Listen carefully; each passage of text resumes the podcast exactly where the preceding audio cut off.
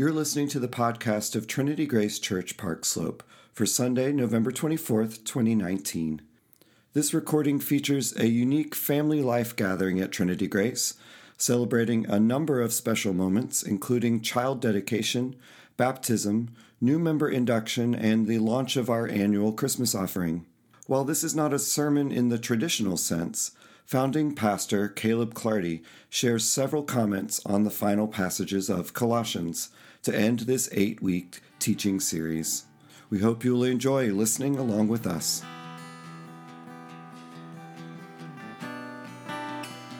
There is no one like you, God. Father, Son, Holy Spirit, there is no one like you, God.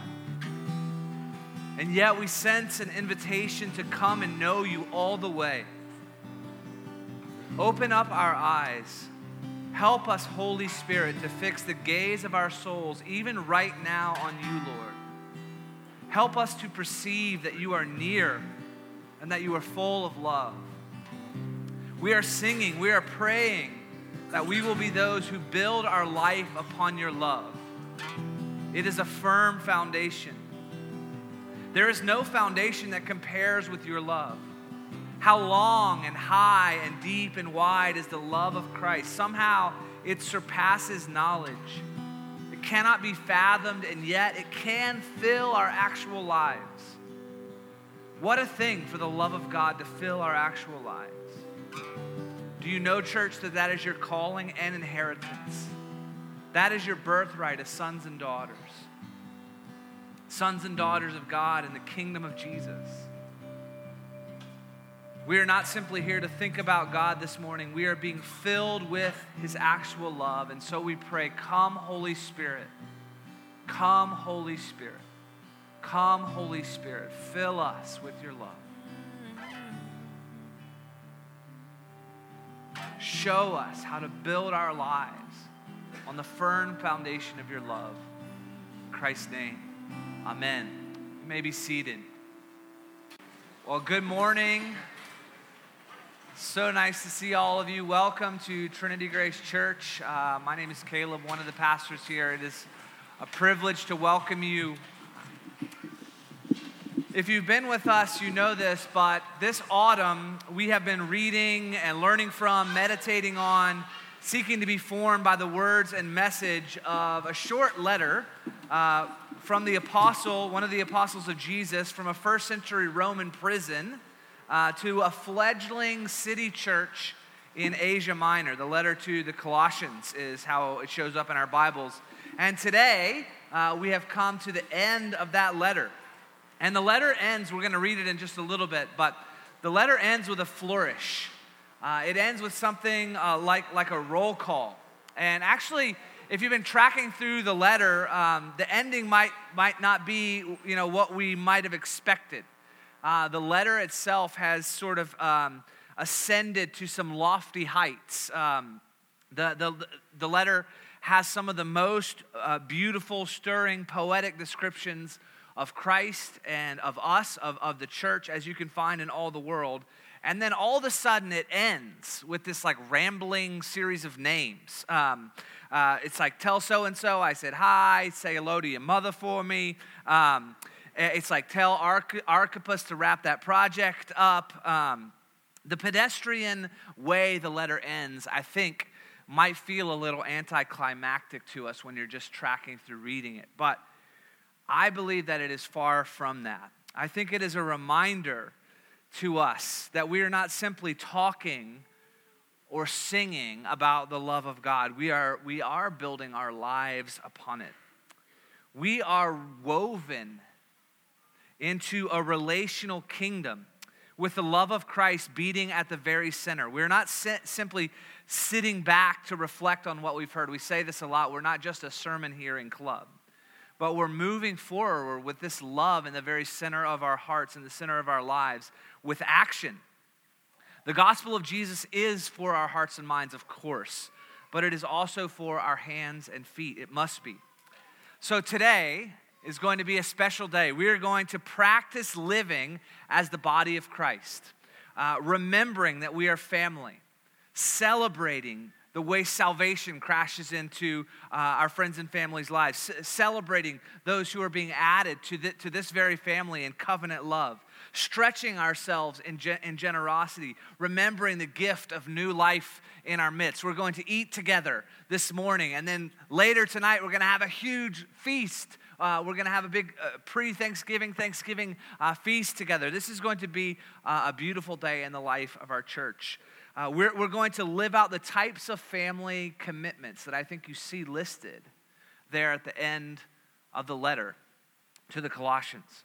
Uh, and hopefully we'll hear it and maybe even follow it as if it's a letter to us here in Brooklyn as well. So, um, we're going to begin this morning. Uh, we're going to go through a bunch of movements together, and the idea of, of, of a sacrament uh, throughout uh, church, church history throughout the, the you know, the, the, the, long stretch of ages that people have been followers of Jesus is that there are these seemingly ordinary acts that God fills with monumental amounts of grace. And we're going to move through a series of those this morning, um, kind of like that rambling roll call that you see at the end of the letter. I think it will be um, beautiful as we go. So, we're going to begin this morning. And one of the sweetest things we do here at Trinity Grace is uh, the celebration of new life in our midst. We're going to join with this group of parents um, who are going to be dedicating their children to the Lord. So, I want to invite families who are dedicating their, their kids this morning. Will you go ahead and make your way to the front? You can line up here uh, along, along the front edge. So, as I said, this is always one of the sweetest things that we do in the life of our church. And uh, basically, each family is going to introduce uh, their child or children to us. Some of them are, are doing multiple kids at once. I'm not going to name names.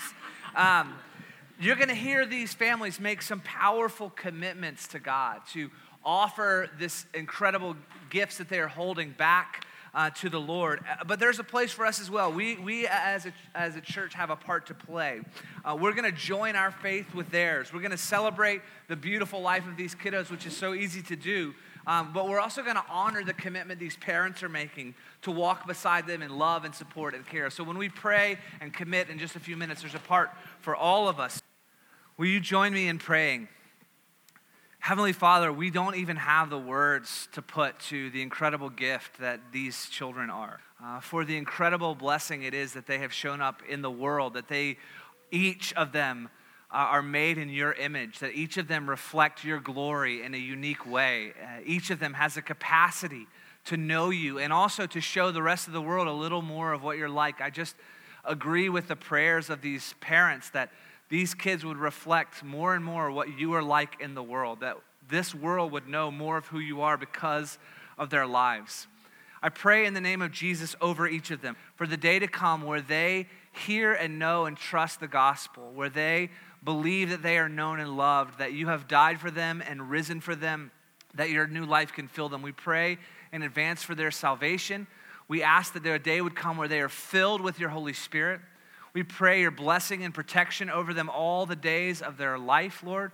Would you watch over their friendships? Would you bless them with rich community? Would you give each of their parents wisdom and grace and understanding and, and how to raise them in the way that they should go? We take up the promise of your word that if they are raised in the way they should go, when they are old, they will not turn away from it. We, we, we hold on to that promise. I pray over each of these homes, Lord, that they would be a sanctuary of your presence that there would be, uh, uh, they would be places of rest and refreshment and re- recoupment, Lord, in, in the wildness of our city. I pray that each home represented here would be a sanctuary of your presence. I ask that you would help us, Holy Spirit, as a church family, to rally around and to support these families, to, uh, to, to babysit for them, to share a meal with them, to, to not let them drift into feeling excluded as they are in one of the busiest times of their life, but to move in with one another uh, in radical love.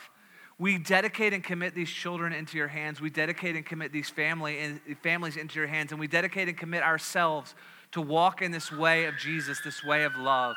So we thank you, God, for the, for the shouting, uh, exuberant, wild joy that we have as a family and what that means. And we pray all of these things in the name of Jesus. Amen. We did it!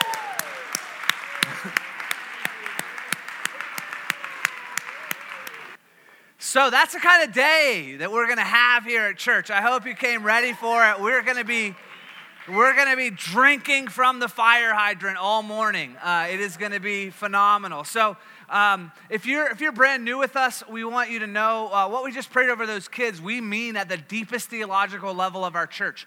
We believe that every person is made in the image of God. Every person represents the capacity not just to know God deeply, but to reveal what God is really like. That means something for guests. That means you represent the opportunity that Trinity Grace Church would know more of who God is because you came in our doors than we would have if you didn't come in. That means something not just like we hope you have a nice personality and you're easy to get along with and, and, maybe we'll want to do stuff together. That means there's a theological foundation that we're not just going to consider one another on the outward labels the world puts on each other, but we're going to say we represent to one another the opportunity to know God. We might know something of God's love and patience, mercy and forgiveness, joy, uh, truth through your life that we wouldn't have known before you got here. So, truly, in the deepest possible sense, welcome. Uh, if you're new with us, we hope that you already feel a level of friendliness and love. Um, if you don't, uh, just email us and we'll make sure to make it right somehow, or someone will. Um, uh, the scriptures tell us that um, all of heaven throws a party. Uh, when one person turns from a life of sin and selfishness and reorients everything around the rescuing love of Christ. Uh, the picture and experience is of a person coming into union with Christ and then being filled with the Holy Spirit. That somehow, uh, by faith, the death and resurrection of Jesus uh, becomes in some way our death and resurrection, so that the new life of Christ also becomes our life and becomes our hope and becomes uh, the way that we actually live. Um, Romans 6 uh, in, it tells us that we were therefore buried with him through baptism into death, in order that just as Christ was raised from the dead through the glory of the Father, we too may live a new life.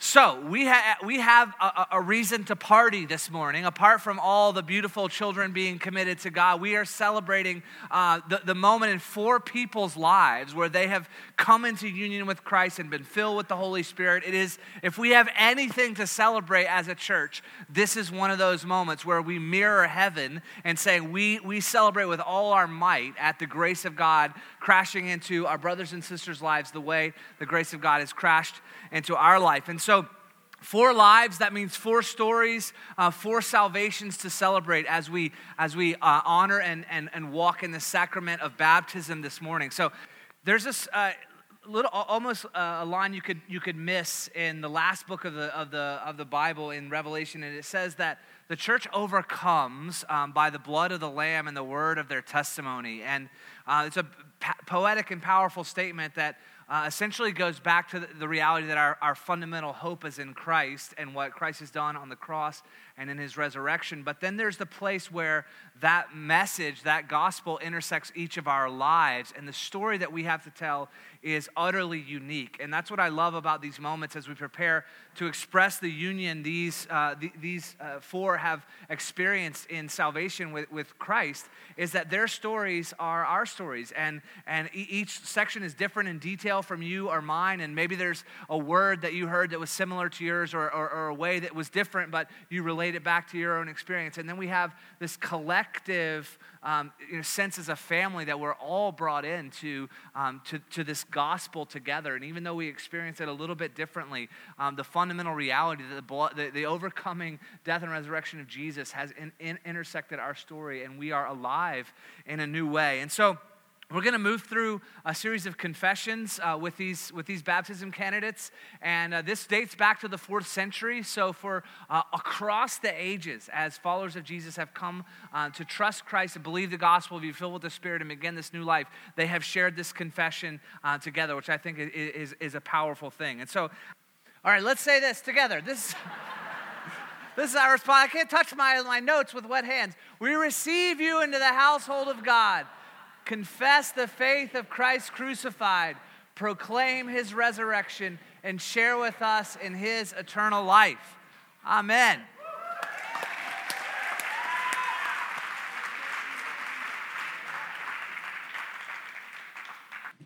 All right.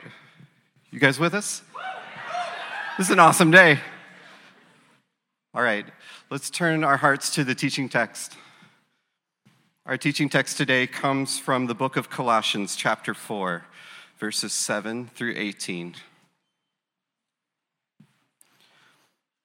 Tychicus will tell you all the news about me. He is a dear brother, a faithful minister, and a fellow servant in the Lord. I'm sending him to you for the express purpose that you may know about our circumstances and that he may encourage your hearts. He is coming with Onesimus, our faithful and dear brother, who is one of you. They will tell you everything that is happening here. My fellow prisoner, Aristarchus, sends you his greetings, as does Mark, the cousin of Barnabas. You've received instructions about him. If he comes to you, welcome him. Jesus, who is called Justus, also sends greetings. These are the only Jews among my coworkers for the kingdom of God, and they have proved a comfort to me. Epaphras, who is one of you and a servant of Christ Jesus, sends greetings. He is always wrestling in prayer for you, that you may stand firm in all the will of God, mature and fully assured. I vouch for him that he is working hard for you and for those at Laodicea and Hierapolis. Our dear friend Luke, the doctor, and Demas send greetings. Give my greetings to the brothers and sisters at Laodicea and to Nympha and the church in her house. After this letter has been read to you, see that it is also read in the church of the Laodiceans, and that you, in turn, read the letter from Laodicea. Tell Archippus, see to it that you complete the ministry you have received in the Lord. I, Paul, write this greeting in my own hand. Remember my chains. Grace be with you. This is the word of the Lord. Thanks be to God.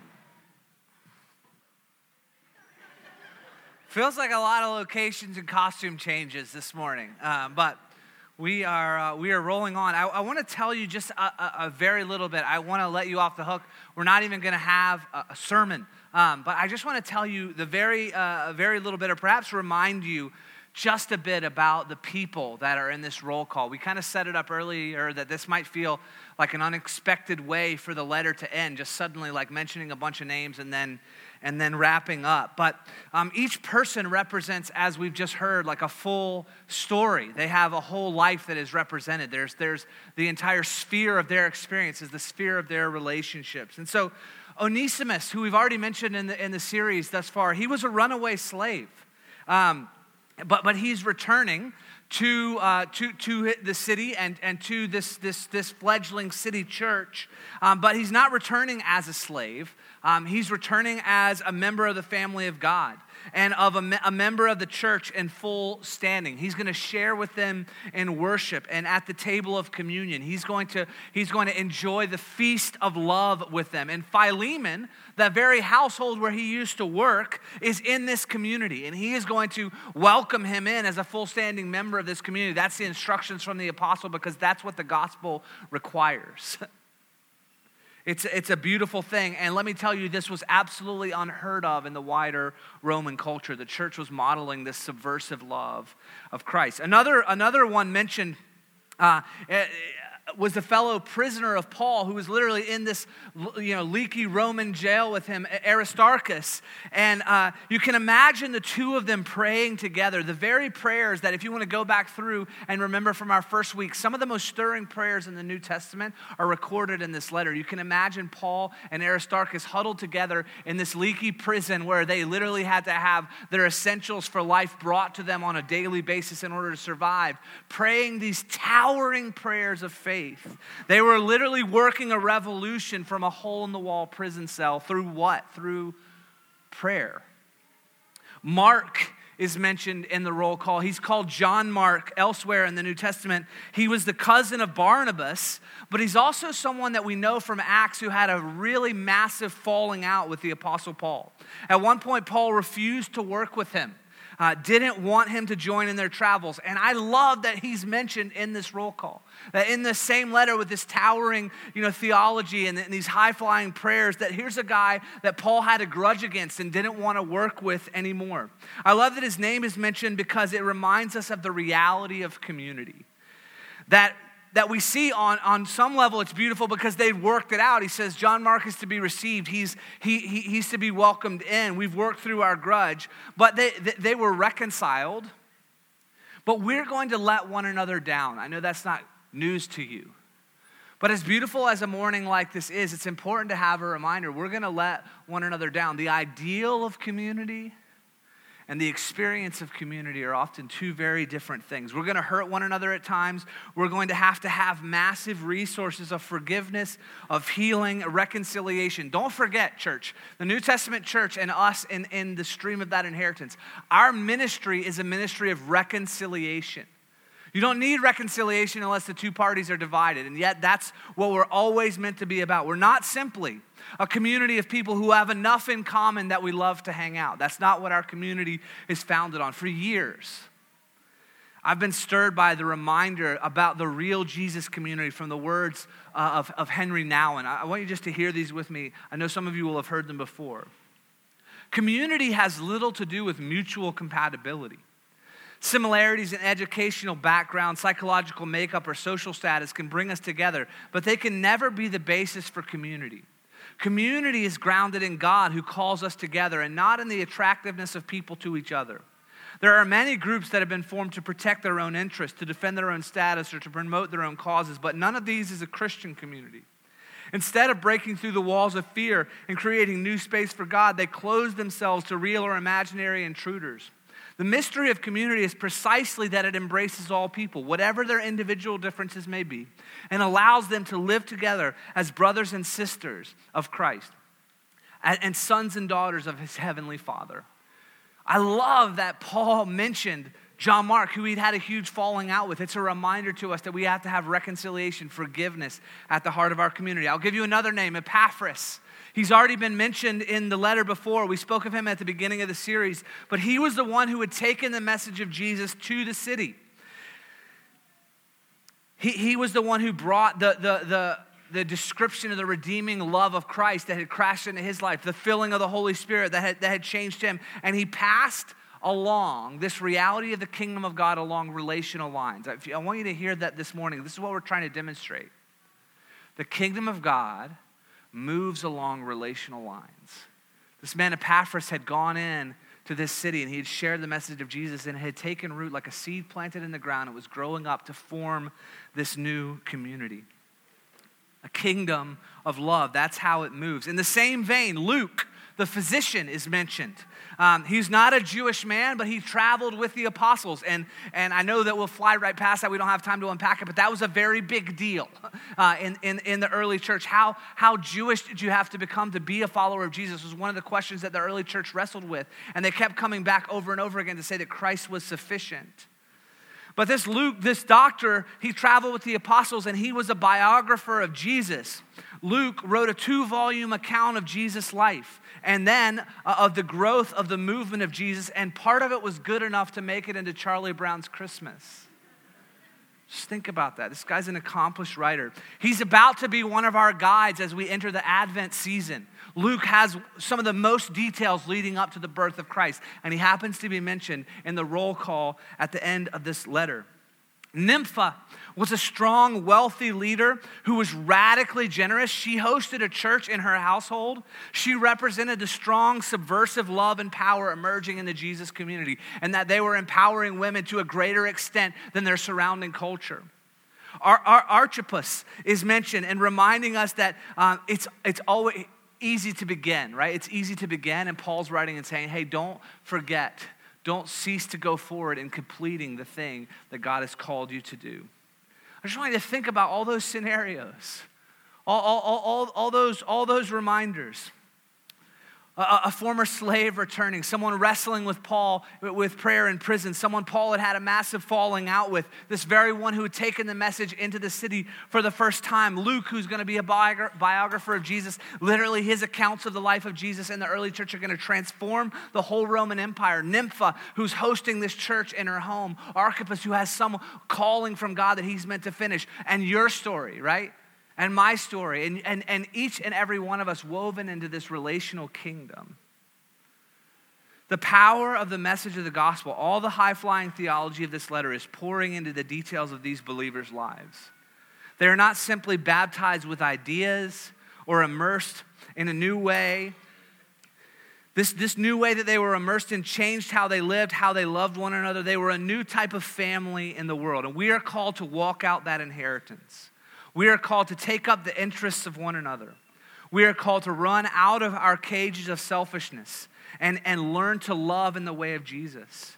For us, this looks like no longer considering one another simply by the labels the world has given us, but as sons and daughters of God, as brothers and sisters. This is a family Sunday because we are family. This means pleading with God together for God to move in our world in real ways, the way, the way, the way Paul did from prison, to bring the kingdom of God in our city as it is in heaven. It means that we have to forgive and, and to, to do the work of reconciliation with one another. It means we have to bear with one another's burdens. It means we have to we are called to a life of radical love, sacrificial generosity, outpourings of the Holy Spirit. We show what we believe by how we live. We demonstrate the love of Christ by the way we take care of one another. That's what Jesus said. They're going to know you're my disciples by how really articulate you are about me. No. Going to know you're my disciples by how you love one another. So we're going to keep practicing this. We're going to keep challenging ourselves to live in this way. We're going to keep having family Sundays like this. We're going to keep getting into each other's lives. Every year, right around this time, uh, we, we, when we could actually uh, it makes sense to be worrying a little bit the most about our, our, our congregational budget, sort of eyeing the, the end of the year, saying, Are we going to make it? Or you know that December's coming with extra travel and extra expenses for, for the holidays, and it can be easy to sort of bear down and say, Am I going to make my own personal family budget? And yet, one of the ways we're trying to live out this new way, this Jesus way in our midst, is to challenge ourselves to radical generosity. to challenge ourselves right at the very moment where our culture is saying, make it about you and just your personal story or your family. We're trying to prophetically pivot outward to our neighbors. We do this every year intentionally right around this time. You're going to hear in just a moment, uh, for the first time this year, about our Christmas offering, which is something that we, we try to stir one another. In the New Testament, says, stir one another up to good works. We're trying to stir one another up to live this radical way of generosity together right at the moment where our culture could invite us or our own budgets might be inviting us to turn, to turn inward. This Christmas offering is going to run through the next season. It is a beautiful challenge to our church family. I want you to hear this call with your ears and hearts freshly tuned to the reminder of our identity and that our vocation is one of reconciliation, our vocation is one of love. So I want to challenge our, our whole church family. I want you to know my, my family is, is going to be responding to this challenge as well, to, to dig in deep, not just to give from the sort of the froth of the overflow of our lives, but to get into the quick of our actual lifestyle and say, how can we be radically generous um, you know, in, in, this, in this season of, of our church. You guys are doing amazing, by the way. I know there's been a lot of things that we've been doing this morning. We're, we're going to welcome some new members in right now. And then, yes, it's going to be exciting. And then we're going to, uh, then we're going to come to communion as we end, uh, as we end this morning and we sort of wrap up this, this family Sunday. And, um, We've, we've already covered a lot. Uh, these new members that you're about to meet in just a moment, they've been walking through our, our members course um, this, this, this fall. It has been a, a joy uh, to get to know these lovely souls, to find out which of them are power lifters, which of them are, uh, are unexpected security guards. We, uh, we had a, a, night where we had dinner and we were praying together and we all shared something uh, unexpected about our lives, and uh, it was a hilarious time. Um, our, our church, I want to say this to you. Our church is truly getting stronger today. Um, we've walked uh, with these uh, new members uh, through this course about our vision and our beliefs and our life together, and that is truly important. But um, just as important as we've gotten to know their journeys, um, how God has brought them here, how they've come to faith in Christ, their passions and gifts um, the ways God has called them to be a part of and contribute to this family. Uh, we have shared evening uh, of prayer together that was uh, a really powerful and beautiful time. Actually, I cannot wait for you to get to know um, th- these folks if you haven't already. Um, I, I, can't, uh, I can't tell you how joyful it makes me that some of your hair is still wet from being baptized. Uh, what, what, a, what a beautiful thing you know, in a sense, our last stop is always our last stop in that it's we go to the table of communion, and that's where we're going to go right now. And of course, we're going to we're going to worship as we go. We're going to worship after after we go on our on our way out. Um, I know some of you have have to slide out in just a moment to get to get children, and that's totally acceptable. But um, each week, as we pre- prepare to go to the communion table, just think about that word. We are you know, this is, is the Lord's Supper, but the way we come to it is we come through, we, we, we come to commune. We come to commune with Christ and we come to commune with one another. It is, a, um, it, is a, it, it is an expression of the relational reality of the kingdom of God. Every week, as we go to this meal of grace and love, we prepare our hearts with these words For I received from the Lord what I also passed on to you. The Lord Jesus, on the night he was betrayed, took bread.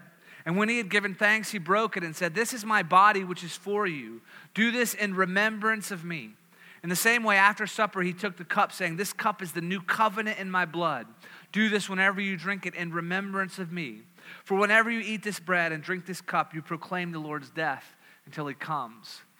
Familiar words. We say this every week. It is a meal of grace. It is a meal of re- remembering. It is a meal of expectation. How, how do you remember someone's death while also expecting them to come, except that there's a resurrection that has occurred? And this meal represents all of that. Last week, we went just a little bit further in our reading than we normally do, and I want to give you those words as well. So then, when whoever eats the bread and drinks the cup of the Lord in an unworthy manner will be guilty of sinning against the body and blood of the Lord. Everyone ought to examine themselves before they eat of the bread and drink from the cup. For those who eat and drink without discerning the body of Christ, eat and drink judgment on themselves. This is why many among you are weak and sick, and a number of you have fallen asleep. But if we if we were more discerning with regard to ourselves, we would not come under such judgment. These are mysterious and harsh words. What on earth does it mean not to perceive the body of Christ as we come to the meal? I think on some level it is to forget that it is about Jesus. and another level, it is to forget that it is about our brothers and sisters that we come forward. The message of this meal is staggering. It is, it is rescuing, healing, forgiving, empowering, family making covenant love. And the warning that we hear again today is to eat it without discerning the body that we would not consider the body of Christ has been broken for us or the body of Christ that we have become a part of. You have spent this entire morning perceiving the body, and I want to ask you to pray that the Holy Spirit would help you now as we come forward to receive this meal. The Spirit of God would help us to perceive the body, that we could search our own hearts, that we could remember the body of Christ, and we could remember the body of Christ. Remember the body of Christ that was broken and poured out from you. Receive the good news that you are welcome to be family. All we do is surrender to that love and faith. We trust that it counts for us, and of course, it does count for us. But remember the body of Christ around you. Remember, look around. Remember to get to know them to perhaps invite them for a meal, to pray for them, to forgive them, to confess your heart to them, to be radically generous together to each other and to the world. Remember, we are in a relational kingdom that moves along relational lines. Next week, for Advent, we're going to move coffee hour that we sometimes do after the service. We're going to put it before. I want to invite you, come early next week to perceive the body. Come at 10. I, I know that sounds crazy, but come early and get a coffee and perceive the body. Say hello to one another. This week, run into the arms of Jesus. Let yourself be embraced by the body of Christ. We're going to sing and pray and eat together. And then later tonight, I want to invite you to come perceive the body. We're going to have a, a huge feast. The big dinner Thanksgiving edition is tonight. If you haven't RSVP'd, you're still welcome to come. Come, let's eat together. Let's, let's get to know one another even more, right? Let's pull this thing down into, the, into, the, into our bones. So I'm going to pray for you and pray for this meal as we come to it. And then we're going to come and be embraced by this Jesus whose body has been broken, his blood has been shed to welcome us in. And we're going to embrace one another. If the Spirit has spoken something to you, maybe you, in seeing someone else's commitment to Jesus, you know that you have a commitment you need to make. Maybe some of you, uh, you in some way, the Spirit is, is, is, reminding you of, of a way you need to move forward in your life. As always, we invite you to pray uh, as you come and as we take communion. We're going we're gonna worship and we're going to end our time together perceiving the body. being nourished by this meal of grace and nourishing one another with the love that is shared in our midst by the Holy Spirit. Let me pray for us and then we'll come forward in response. Heavenly Father, what a morning. I thank you so much again for each child. I thank you for the new faith, God, the, the baptisms, Lord. I thank you for the new members. I thank you for an opportunity again to, to be stirred to give away what you've given to us, to, to pass it along in an act of love. I thank you for uh, what it means to be family. I thank you for this meal. I know that you are in it, God, uh, that, that these sacraments are, are, are ordinary holders that contain your grace. And I pray your grace would just pour through this meal right now. I pray that you would help us to come discerning this, this morning, discerning our hearts, discerning the body. I pray you would lead us, Holy Spirit, in any way that we need to respond to you from what you've spoken to us. We know you speak. Would you help us to listen and obey? So bless the meal, we pray in Jesus' name. Bless your church as she comes. Nourish us and help us to be the body of Christ, to be the church, not just attend the church to live as this relational kingdom of love in Brooklyn. We pray your kingdom would come here in our city, in our borough, in our neighborhoods as it is in heaven. We pray these things in Jesus' name. Amen. Church, as you're ready, I want to invite you to stand, to come forward, even as we start worshiping, to come forward to receive the meal. If you need prayer for anything, there will be people who are here to pray with you.